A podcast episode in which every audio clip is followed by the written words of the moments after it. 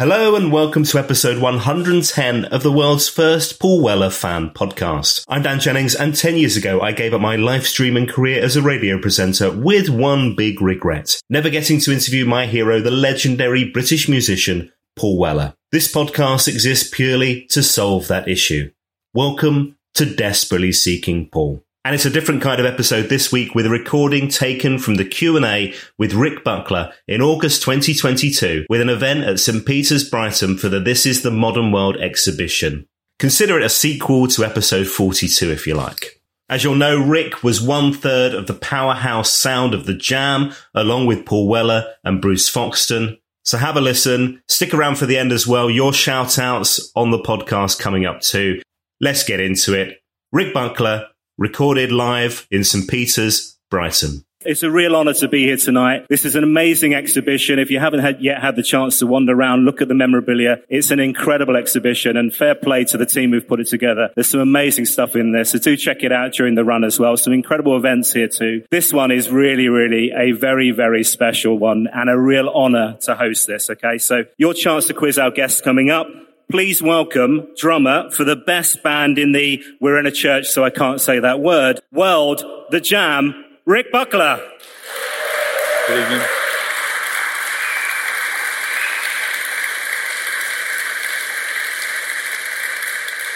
How does it feel when you see that documentary and you look back on your life like 45, 40 years ago. How does that feel looking back at all that? Well, I must admit, I've only seen that once. When it first came out, I thought I'd have a look at it, just see how it's. Yeah, I thought he'd done, they'd done a good job on it, actually. It is a bit weird, especially when you think it's like 40 years since the band split and there's still interest in the band. It's very flattering, really.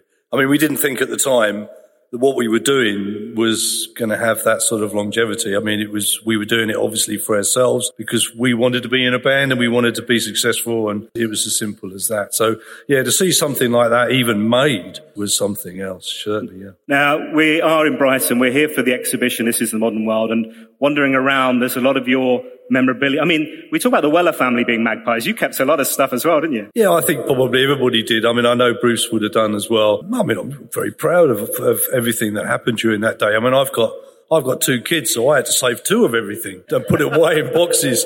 I mean, I, I, don't know whether they want it or, or whatever, but they're going to get it anyway. So, um, yeah, I've got a loft full of stuff, all the releases and the books and this, that, and the other. It's weird. I, I mean, I don't get it out and I don't look at it and I don't listen to jam stuff very much. Well, I say very much. I mean, it always seems to be on the radio, but um, it was a very big part of it, of all three of our lives. And obviously, everything that, that happened afterwards is because of the jam. So I think, personally speaking, I've got a lot to thank the Jam for.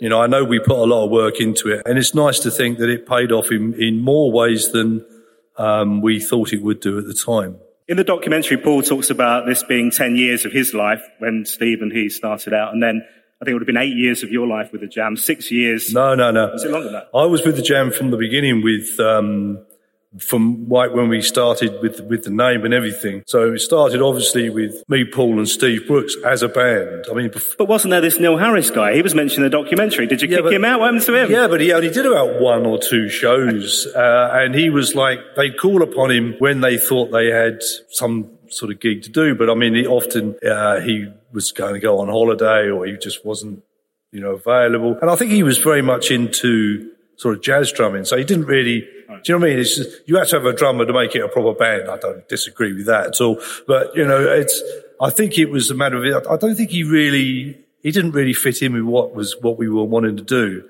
Um, so when I got asked if I would do um, what seemed then was like a big show at the Woking Youth Club, Sheerwater Youth Club. I said, well, yeah, I'll do it. And Paul just gave me a load of Chuck Berry records. It's only 12 bar, so it wasn't difficult to learn all this stuff. I mean, it, it wouldn't be the jam that you would recognize at all. I mean, it's all covers, no original material whatsoever. And I think after that first show, I think we were bitten by the bug and it's all right. This is what we want to do. And we pursued it. And then we, we got more and more shows. And then there was another guy, Dave Waller, who came on board because we always try to be a four piece. I mean, Dave Waller fell by the wayside. So did Steve. Bruce came along a bit later on. He came along on rhythm guitar because Paul was the bass player originally because he had a Hofner violin bass just like Paul McCartney. I heard that Bruce initially wasn't that keen on swapping over though, right? No. I mean, we, we asked Bruce to join before and he did not like the stuff that we were doing, so he turned us down. We couldn't keep four members together for some reason or other. We,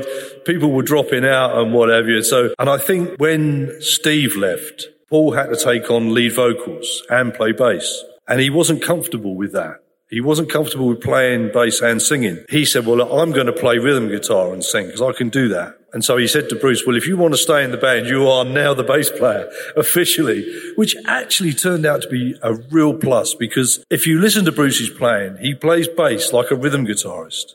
So he's filling up this, this section of not only bass, but rhythm as well.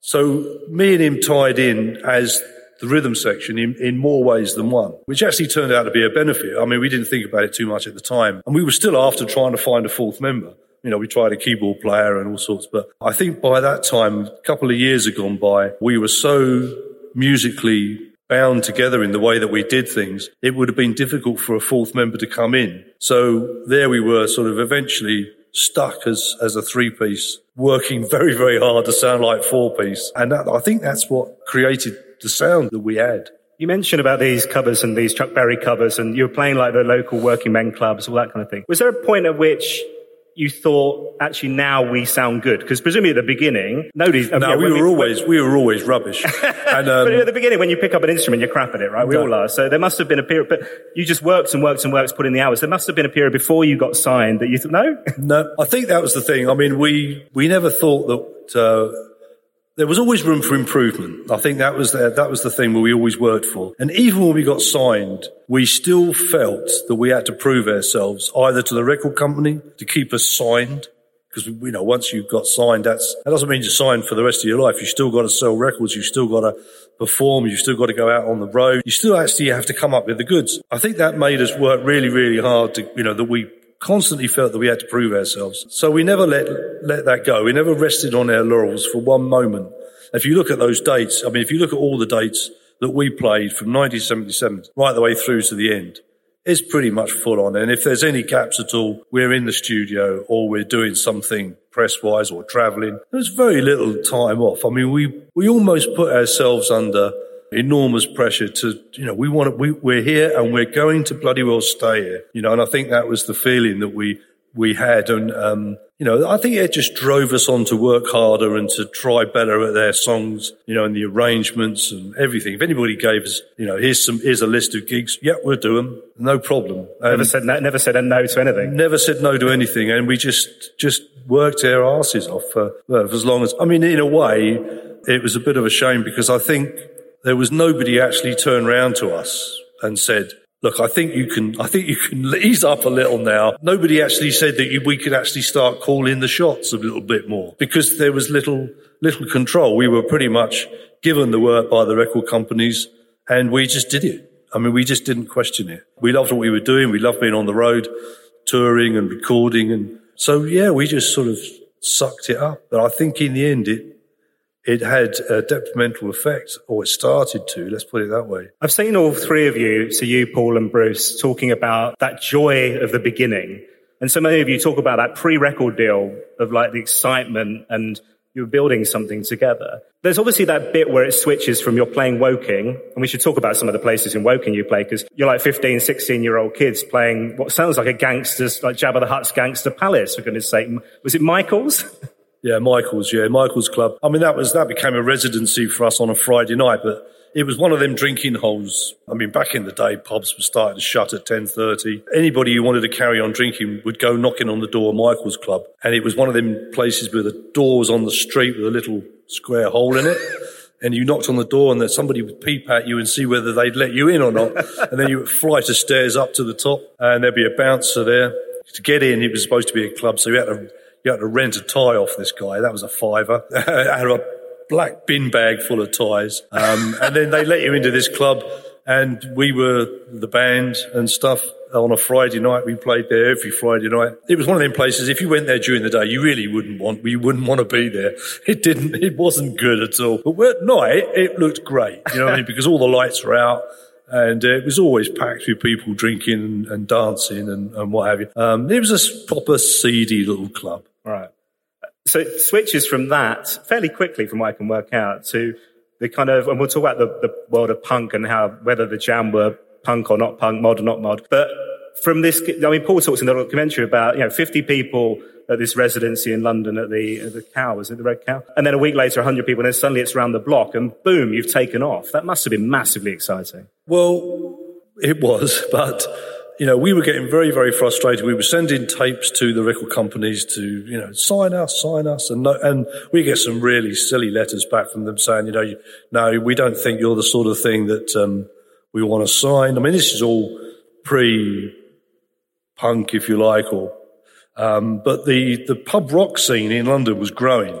You know, there was, there was bands that were playing, you know, Dr. Feelgood were already there. Um, Stranglers were already there. I think they were called the Guildford Stranglers or something at the time. So there was a, there was a healthy live thing in London. And we'd see all this going on in Melody Maker and Sounds and what have you. We decided that we were going to give up our luxurious life with five quid a night in Woking and, and go to London and play for nothing because these clubs didn't pay you anything at all, really. You know, they had so many bands that wanted to play, you know, in the Nashville rooms or the Hundred Club or the, especially the Marquee. Uh, that they didn't need to pay anybody really any any dosh at all. So it was a real leap of faith to to drive into London, play these places, and to try and win an audience because we were we wanted an audience of our own age. When you played the clubs, it was people were there because they liked to have a drink and the booze was cheap. They didn't care who, who was on. And because we did a lot of covers, that meant that most of the time we were working every Friday night, every Saturday night, sometimes Sundays. So after about three, four years, we decided, look, we've had enough of this because we were just going round and round the same clubs around Surrey and Woking well, there's only so many times you can have your family up dancing before at the beginning of gigs and stuff to get it all kicked off as well. Oh, yeah, exactly. And um, so, yeah, I mean, it was just lovely to get out of those places and to start playing to. And we discovered the pub scene, you know, the, the pub rock scene in London. But it was like extra pressure on us again because we started to see how good some of the other bands were. You know, there was Joe Strummer with his 101ers that were there, you know, pre Clash days. And we sort of fitted in because we, we played fast rock and roll most of, a lot of covers again. But we started to get our own sort of uh, writing our own material by that time. So it was it was just fabulous. And then obviously that particular scene started to take off. Punk emerged in some of the clubs like the Roxy and, and what have you. And we sort of became part of it but not part of it, if you know what I mean. We had audiences that were going to all of the shows. They go to the Damned and then they come and see us. You know what I mean? So the audience was very mixed between skinheads and mods and punks and, and what have you. But the, the, the whole thing about it was that it was a younger audience and it was always a lively, very lively show. And it felt like at that time, young people suddenly had something that was theirs. That this music scene was something, the amount of kids coming to your gigs, 14, 15 year olds, that it was because it was their music, wasn't it? Well, it was. I mean, they were, they were officially pub gigs. So you weren't supposed to be under 18. right.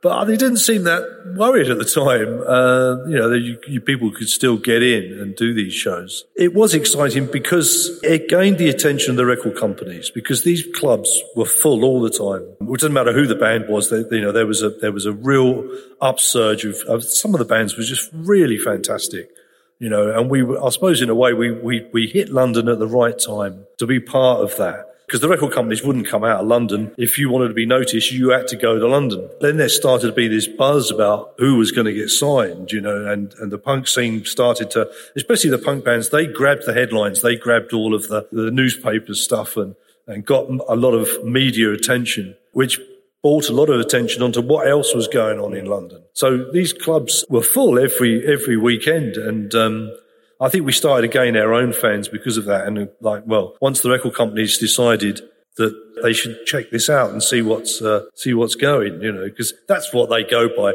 They haven't got a crystal ball. If they start seeing everybody getting into this stuff and getting into the bands, they feel almost obliged. Well, we want some of it as well. So, they, so who's out there? Who are we going to sign up? Now, this very nearly didn't happen. So there are a few things. Am I right in thinking you were you were one of the more accident prone members of the crew, one of the bands. Me? Yeah, was that not right? it was in his own book, folks. Tell me about the fly posting story. Can you remember this? So there's, there's Bruce and Paul in one of the cars and you and John in the other car. Yeah. And this could have been the end of Rick. So tell me what happened here. Well, after I went through the red light or before I went through the red light? oh, I didn't know about the red light. well, after the red, I went through the red light. Um, we were going through an underpass. Oh, it was my first car, a little mini We've been out all night sticking up posters to advertise the gigs we were in. We were doing around London, you know, bucket of paste, big brush, pile of posters, and um, we just simply wrote the date on the bottom and then slapped these things on the wall. Bruce had a, I think it was he had a Cortina. So Paul and Bruce were in the car in front. They were going down the A3 and the A3 is full of underpasses, isn't it? If you ever go through there, still the same. And I was with John. John's got the bucket of paste and we were going to this underpass and there's this really great sleeper in the middle of the road, blocking off the inside lane.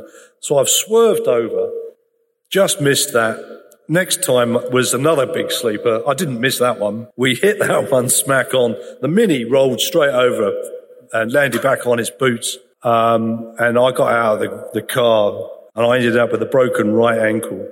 And John's staggering about with all this stuff all over him, you know, and he's going, my brains, my brains are coming out. And we go, no, John, John, it's just wallpaper paste, you know, because the, when we spun, this bucket had got it got absolutely everywhere. That was one accident, yeah. well, there are others. We'll come back to them. The other thing, I mean, young kids obviously have nicknames for each other as well. So can we talk through some of these? So am I right in thinking, so Pube started out as a nickname for Brooksy? Yeah. And then he you had got, short curly hair. Yeah. so but did it not then, Tufty said it then moved to you. Yeah, I don't you know got why. rid of it quickly. I don't know why I got. I think it was just somebody thought this is a good name, but uh, Steve didn't want it. I don't. I didn't want it. So it yeah, it soon got It dropped. was, yeah. Yeah. But, you, but you went on to another nickname. Tell me about the next nickname. Oh, blind boy. Well, yeah. By that time, I think we'd we'd been signed, and the crew gave us all nicknames. So I was blind boy because I had a dark I had dark glasses on when I was you know doing the shows. And some people actually did think that I was blind. You know, that, where does he keep his white stick then? How does he get onto the stage and all that sort of, um, Paul was called Saddlebags because he had, he always had his, his cardigan with his pockets full of fags and lighter. So he looked like he had saddlebags on the side of him. Um, Bruce had the nickname of shower unit. It wasn't a very good nickname. We were staying in a particular hotel and it was one of them cheap. It was so cheap, the hotel. You had to put your own shower together in the middle of the room in the corner. And it was, you know, you had to fold this bit out and make sure this was slotted in there and what have you. Uh, and then the shower didn't turn on. So he destroyed it. He said, I can't get thing to work. And, uh, and literally just smashed it up. So yeah, but so that's how he so he got. But again, that, that nickname didn't last for very long. I mean, it was just the. Well, he moved on to Shirley, I think was his nickname. Shirley, So- yeah, yeah. Now we have to talk about the suits as well, because Ann Weller talks about having to constantly wash these suits that kept shrinking. And, and it's funny when you, I mean, we've got an image of the jam behind us. You think of the iconic suits as being the jam, but actually, tail end of 78, those suits are gone and, and you're each into your own kind of clothes, your own look, aren't you? Yeah, really, from the very early days, we thought that we wanted to be noticed, so we'd all dress the same. There was a trial period when we had white satin jackets, black shirts, white kipper ties. Those kipper ties are special, weren't they? I mean, we hated it. Didn't really work. Uh, so we dropped that. And then we thought, right, we'll do what the Beatles did. We'll wear black suits. So we went to Hepworth's and got ourselves a suit each. Um, you know, tie, slim tie. This is a bit better. This is, you know, more like, say, feel goods or something like that. We felt a bit more rock and roll then. But I do remember we just had the one suit each. So when we did the first tour of the States, I think we did 16 shows in something like 11 days. Two shows a night, two nights in New York. We started in Los Angeles, did the same thing there. So four shows in two days. San Francisco, Boston, New York. And by the time we got to New York, uh, I tell you, these suits, they could have done the show on their own. They really could. Do you know what I mean? Because they never dried out. They were just soaking. You just put them on. You think, oh, I don't want to wear this suit anymore. So yeah, I mean, they're probably still out there touring somewhere, these suits. I don't, I've got no idea.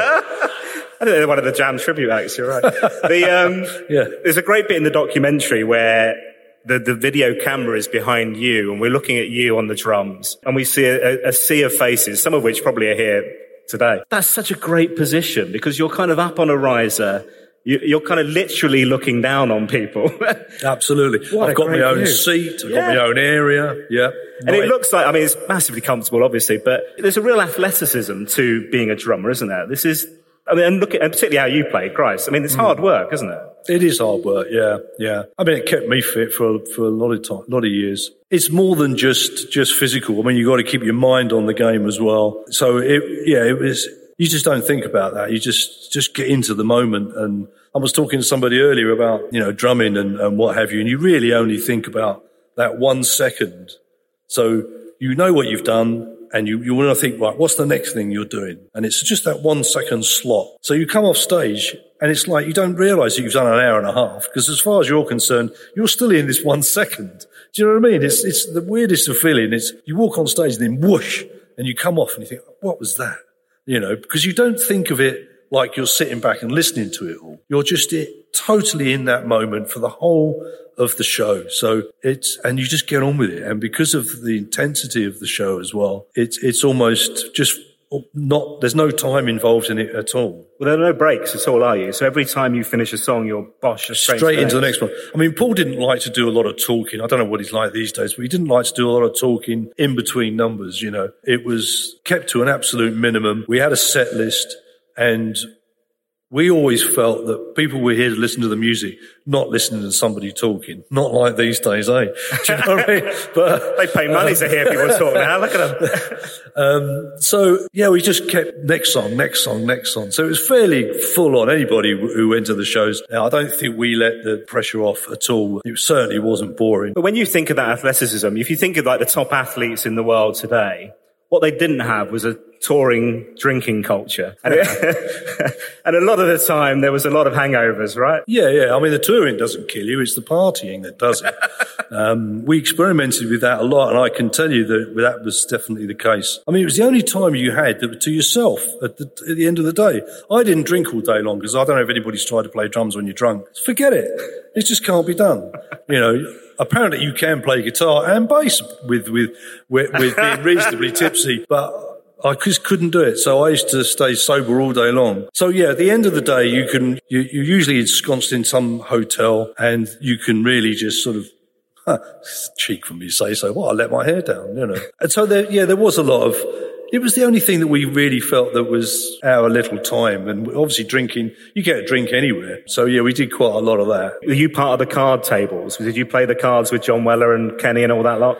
No, I couldn't afford it. Um, I didn't have wads of cash to do that sort of thing with. I'm not really a gambler. I'm no good at it for a start, and I've never really liked the idea of it.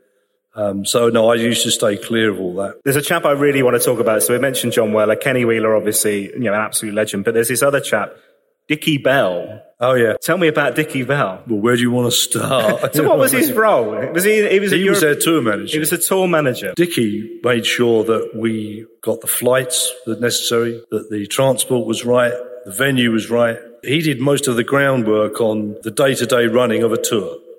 Uh, and he was absolutely brilliant at it. Before he came to work for us, he was working with Iron Maiden. So he done the, the, the world tours and the tours of, of, the States. Yeah, I got on like a house on fire with him. Uh, he was, yeah, he was terrible. But there are times when he's not so good at looking after you, though. No, I led him astray, obviously. we used to be given, uh, I think Bruce used to have two bottles of Bacardi on every show. Paul would get two bottles of vodka. I'd have two bottles of red wine. Uh, which was Bull's Blood, which is my favourite tipple. Recommended by Dickie Bell, actually. But you can't, well, you can uh, drink two bottles a day. but not have a liver. but I, would ta- I was taking a rest, so I just put it in the cupboard, and I ended up with about 14 bottles in, in the cupboard. We came home from somewhere, and we were going to go to the Pink Pop Festival, I think, the next day. So Dickie said, well, look, he'd stay with around my house and uh, we'll just get in a cab the next morning. We'll go to Heathrow. We'll get in on a flight. I think it was Belgium we were flying to a day early for the, luckily it was a day early for the Pink Pop Festival. But when we got back to my place, we opened up the cupboard. He's gone, oh, look, you've got 14 bottles of red wine here. so we drank the lot. And um, my, and my missus come downstairs in the morning to go to work and me and Dickie are still on the floor finishing off the last bottle as the taxis turned up to take us to the airport. We missed the flight, so we spent another two hours in the bar there. Uh, then we got to wherever we were going, the Pink Pop Festival. And by this time we were fighting. Me and Dickie were having a fight in front of the Kinks who were playing. And um, I think somebody went and said to to John, your tour manager and drummer have arrived, you know. So, uh, and the next day was just, I couldn't remember the next day if I wanted to. Um, but it was his fault, you know what I mean? I'll blame him for that. Blame Dickie, bless him. Yeah. Um, there, and one other character we should mention um, before we talk about um, what's next for you, and, and let's talk about 1982. Um, let's talk about Vic Coppersmith Heaven, because this guy, I think one of the things when you listen to the Jam records is the way you were able to capture that live sound on record. And that, a lot of that's down to the production as well as anything else. Yeah, well, the band had something to do with it as well. Well, yeah, I think they were involved. I do believe so. You're right. Well, we, I mean, Vic was great. I mean, um, we tried to record as much as possible live in the studio because that's what we were. We were a live band. That's the way we were used to sort of putting things together.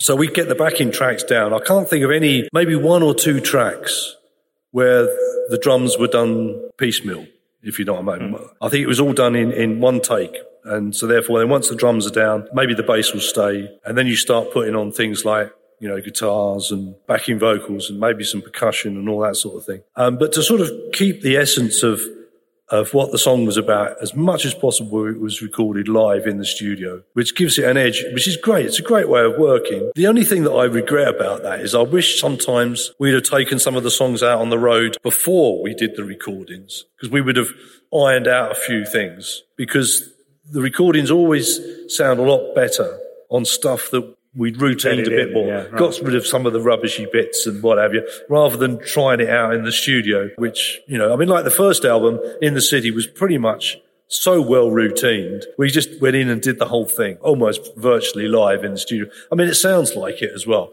But we had been rehearsing for that album for about five years. So um, it does have that real edge. It's a fantastic sort of slot of about what the band were like because it was, it really showed us you know, the, in the recordings, what we were like to go and see live at that time. Albums that came after, more so with Modern World maybe, um, started to get a bit more produced. But I think because Vic Smith was such a great producer to work with, he kept a sort of live vibe about it, even though he slicked it up as far as the recording was concerned. I mean, it was a learning curve for us as well, you know, to, to, to actually go into a studio and there is an art about how you go about doing this. It's difficult for a band just to sort of walk in day one and start making great records. You know, I mean, it, it, it, it is an art that you have to learn. And Vic was, was brilliant in um, sort of helping us through that. It's, I mean, it's amazing you got anything done though, because wasn't he on the phone the entire time as well? He was, yeah, bloody thing. He was always on the phone to somebody or other. Yeah, I don't know. Whether he probably just wanted to get out of the room for 10 minutes. um, now look, Brighton obviously has big special memories, good or bad. I don't know how you see them, but for so many fans, and for the band. This December, December the 11th, marks 40 years since that last gig of the Jam. How many of you were here? Look at that. Rick's put his hand up. Thank goodness. How much can you remember? Um, I mean, the good thing is there's, there's a new book on the way, 1982, which is looking back at that final year and the whole year. So not just the moment of which you found out that this no. was going to be the end of the band, the end of your livelihood at that point but it takes you through all those emotions, but also the making of the gift. So tell us about that. Why did you want to revisit 1982? I didn't really initially. Um, the publisher who I did my autobiography with, they said, you know, we want to do a because it's 40 years, we want to do a book. And they had these set of photos taken from that time. And they sort of presented it, well, well why don't we do a book about just 1982? Because the inside story has never really been told. There's a lot of stuff, you know, from the outside, people who saw the band at the last show, blah, blah, blah, blah, blah. But how we got to where we did at the beginning of 1982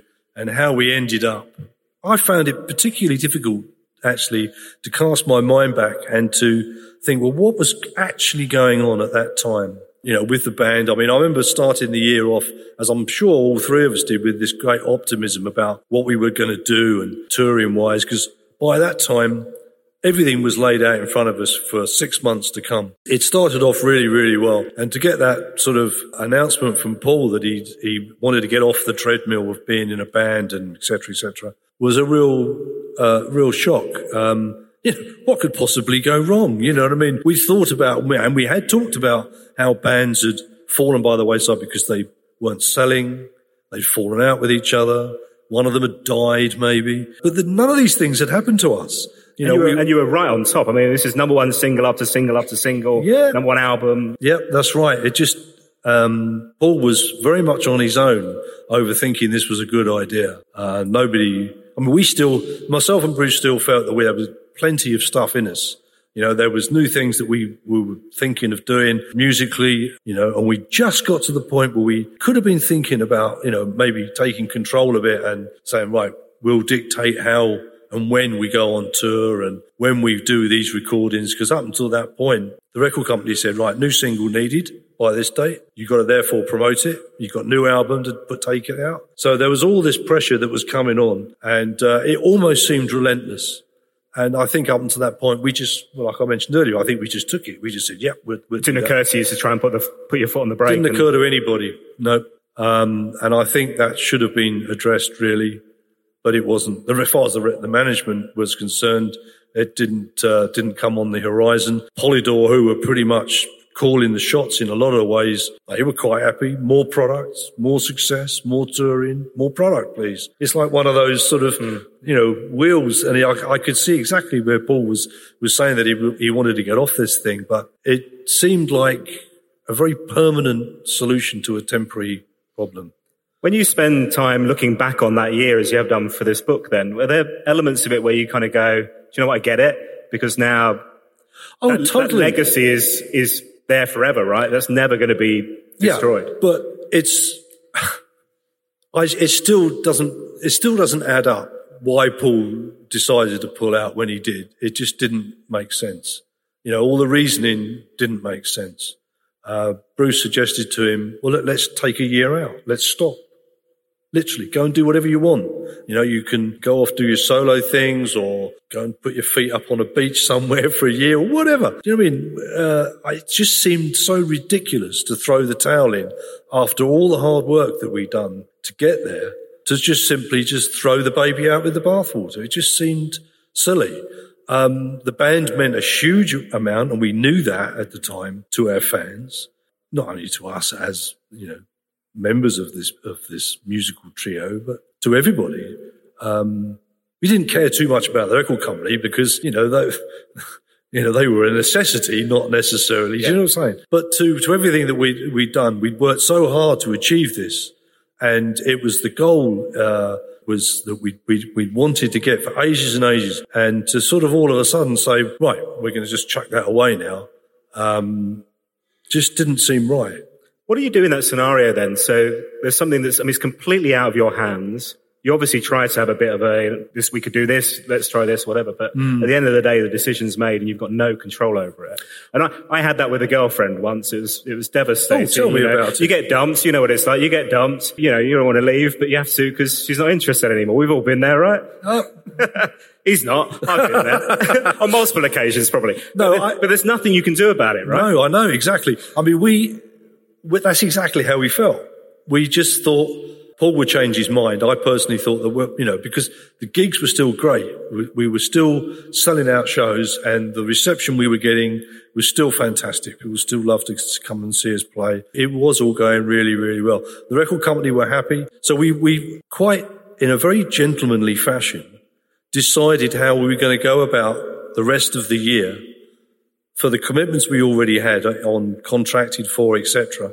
How are we going to get through this and work it together? It was almost like the elephant in the room. After the day that Paul said he was going to leave, it was never mentioned again. Really? Nobody said anything about it, really. We didn't talk about it. We just had this work in front of us and we got on and did it. So we had another album to give to Polydor that wasn't going to be a studio album. Um, so that was why Dig the New Breed was released, was because it was a live album. It got us out of the contract with, with Polydor. We had singles that were already recorded that we could release. Um, and we just went about it in, like I say, in a very gentlemanly fashion. We, we did the shows, we did the tour. And, uh, I mean, we, sh- looking back on it, we could have done a world tour to finish off. But it would have probably gone on for another year and a half, you know, and I don't think that's quite what Paul had in mind. So, uh, it didn't. It just turned out to be a UK tour uh, that we'd already planned to do and we have been doing for a few years just before the Christmas. We even had our Christmas party. I was going to say this. So the Christmas party came after that final gig. Yeah, right? we, I mean, how stupid is that? That we even actually had the Jam Christmas party after the end of the tour. I don't know when was that on something like the 19th of December. And it was the, the strangest Christmas party I'd ever been to. Um, because there was like two parties going on in the same room. You know, everybody was either gravitating to over to Paul's side or everybody was gravitating to, to mine and Bruce's side. And it was a, it was a very sad occasion, actually. When did it sink in? Because I would imagine it wasn't immediate because you would have little breaks where you go off on holiday and do your own things and stuff like that. So didn't really sink in with me, not properly until the January of 1983 when, you know, Christmas come along and everybody's, you know, etc. And then um, in January, I thought to myself, well, this is it. I've, for 10 years, I've had a very good reason to get out of bed every morning, and I don't have a reason to get out of bed today. Uh, it was like that, simple as that. You just, I personally felt that it was very much like being made redundant, and you, you sort of stare at the wall for a bit, and you, you think, well, what now? You know, um, it was almost an unbelievable sort of feeling. Um, but I mean, obviously, you soon have to pick yourself up and say, right, I still want to be in a band. I still want to do this, and so that's that's what I did. And um, I I put together a, a, band, Time UK, and we we started to to, uh, to do some shows and get some songs together and what have you. But it was it was never the same. It was you know because we grew up between the three of us musically, and um, you know I think we knew each other inside out. On stage, there was there was a magic about the whole thing. We didn't have to talk to each other about what was going to happen. We just knew what was going to happen when we were on stage, mm-hmm. and it and it it just did. So it was a it was a very strange time to find yourself in 1983 like that. Yeah, I guess it's that thing of like we all need some kind of purpose in our lives, and suddenly that's been taken away from you for a second. Yeah, sure. I mean, it, I, it was odd because we think I couldn't justify it. I couldn't think, what, what, what was it that went wrong? Nothing went wrong. Why are we here? you know what I mean? It was, it was very odd. I would ask you how you felt about the Style Council, but we've run out of time for that. So we're going to take, take some Q&A questions from the fans. Actually, I do have one final question for you for myself. So in the program for the exhibition, there's a little interview, which was the final interview the Jam did. And Bruce didn't rock up. It was the two of you. It was you and Paul. And there's a quote from you. You said, uh, well, the question was, could you ever foresee a time when the band might get back together? And you said that would be a mistake. The only reasons would be either trying to recapture a memory, which is impossible, or for the money. Both would be wrong. Is that how you feel right now? Well, I still, I would, I, I don't know about the money.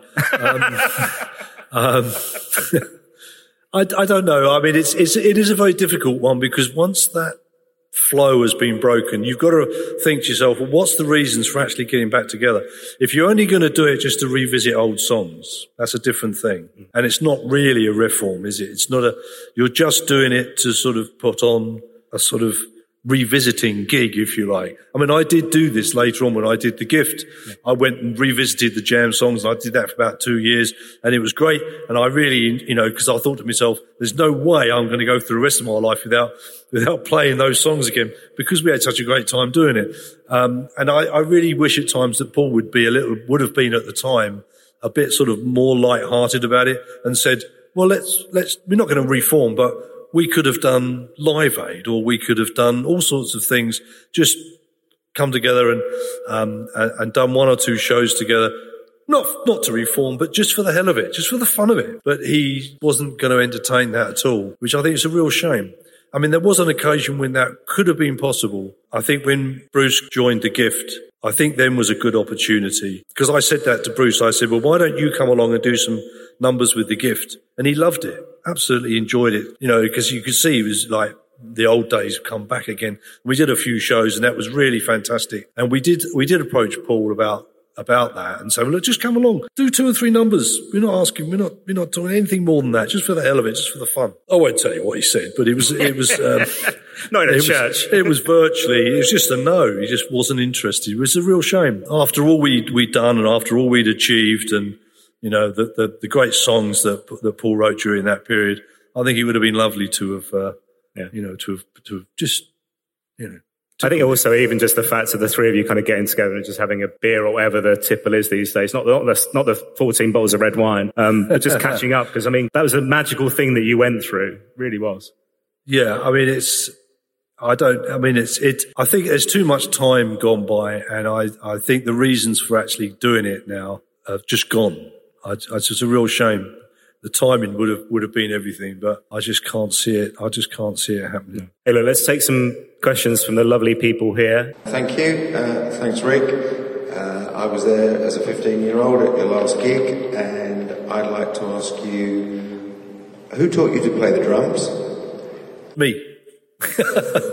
yeah, just self taught, really. I just watched other people and picked it up. I did have one guy who showed me a few rudimentals, but that's. I wouldn't say he taught me to play. Weren't you learning at the bottom of the bed though? Yeah. So like there's a big hole in the bottom of your. Well, mattress. it's a lot of it is muscle memory. So you, it's just a matter of.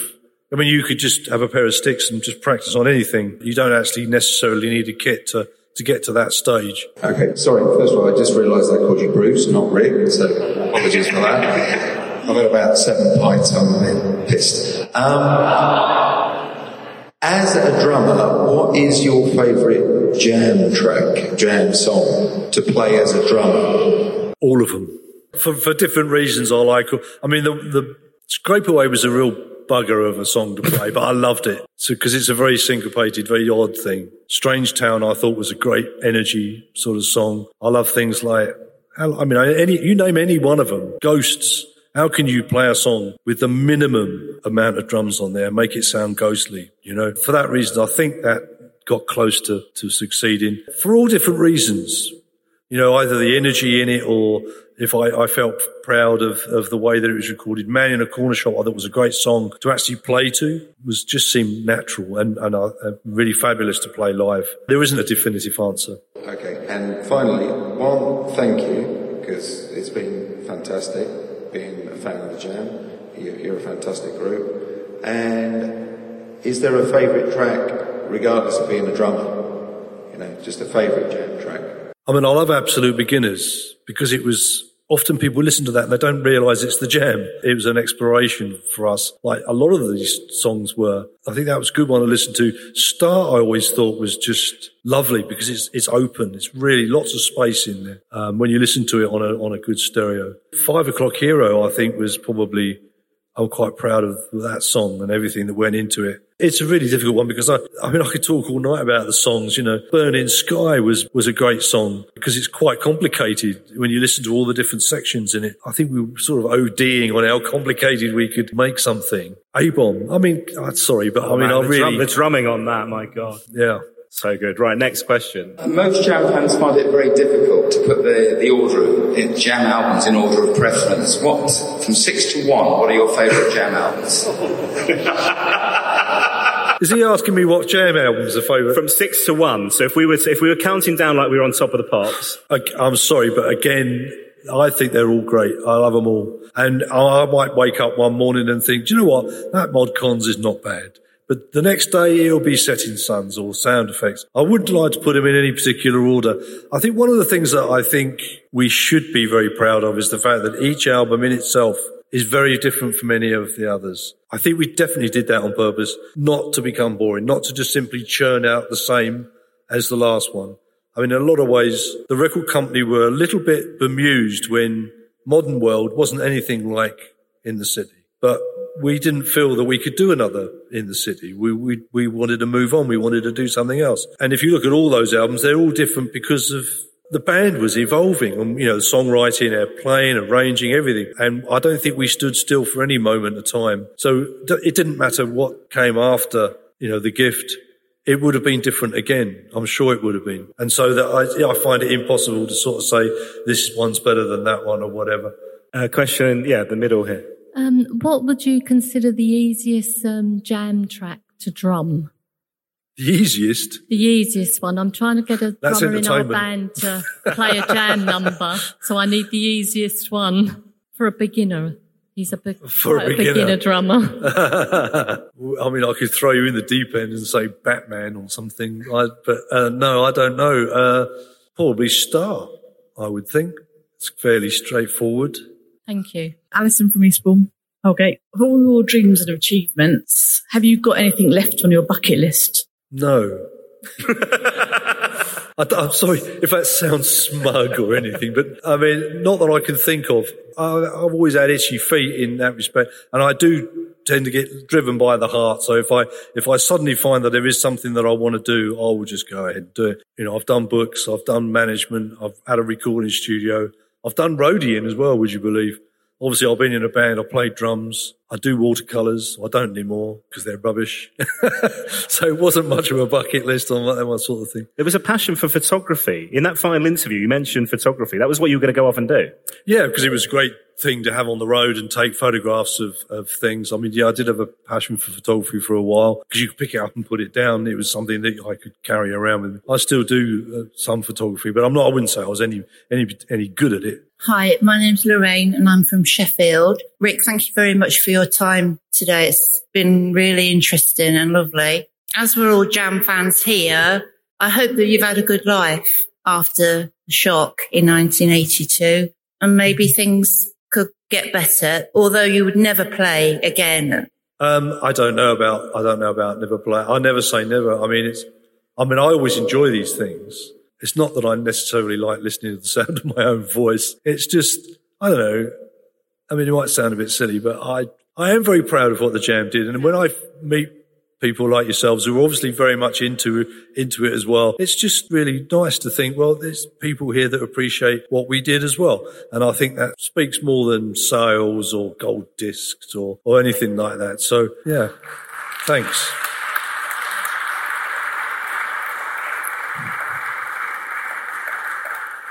A question in the middle here. Hi Vic, my name's Mark and I'm, I live in Horsham. I was wondering whether you remember playing Leicester de Montfort Hall in the spring of 1982. You played two nights. The first night you played for around two and a half hours, I think. Right. The second night, Paul's amp kept repeatedly cutting out. He smashed his guitar up and walked off stage. Do you remember uh-huh. that? Yeah, vaguely. Yeah.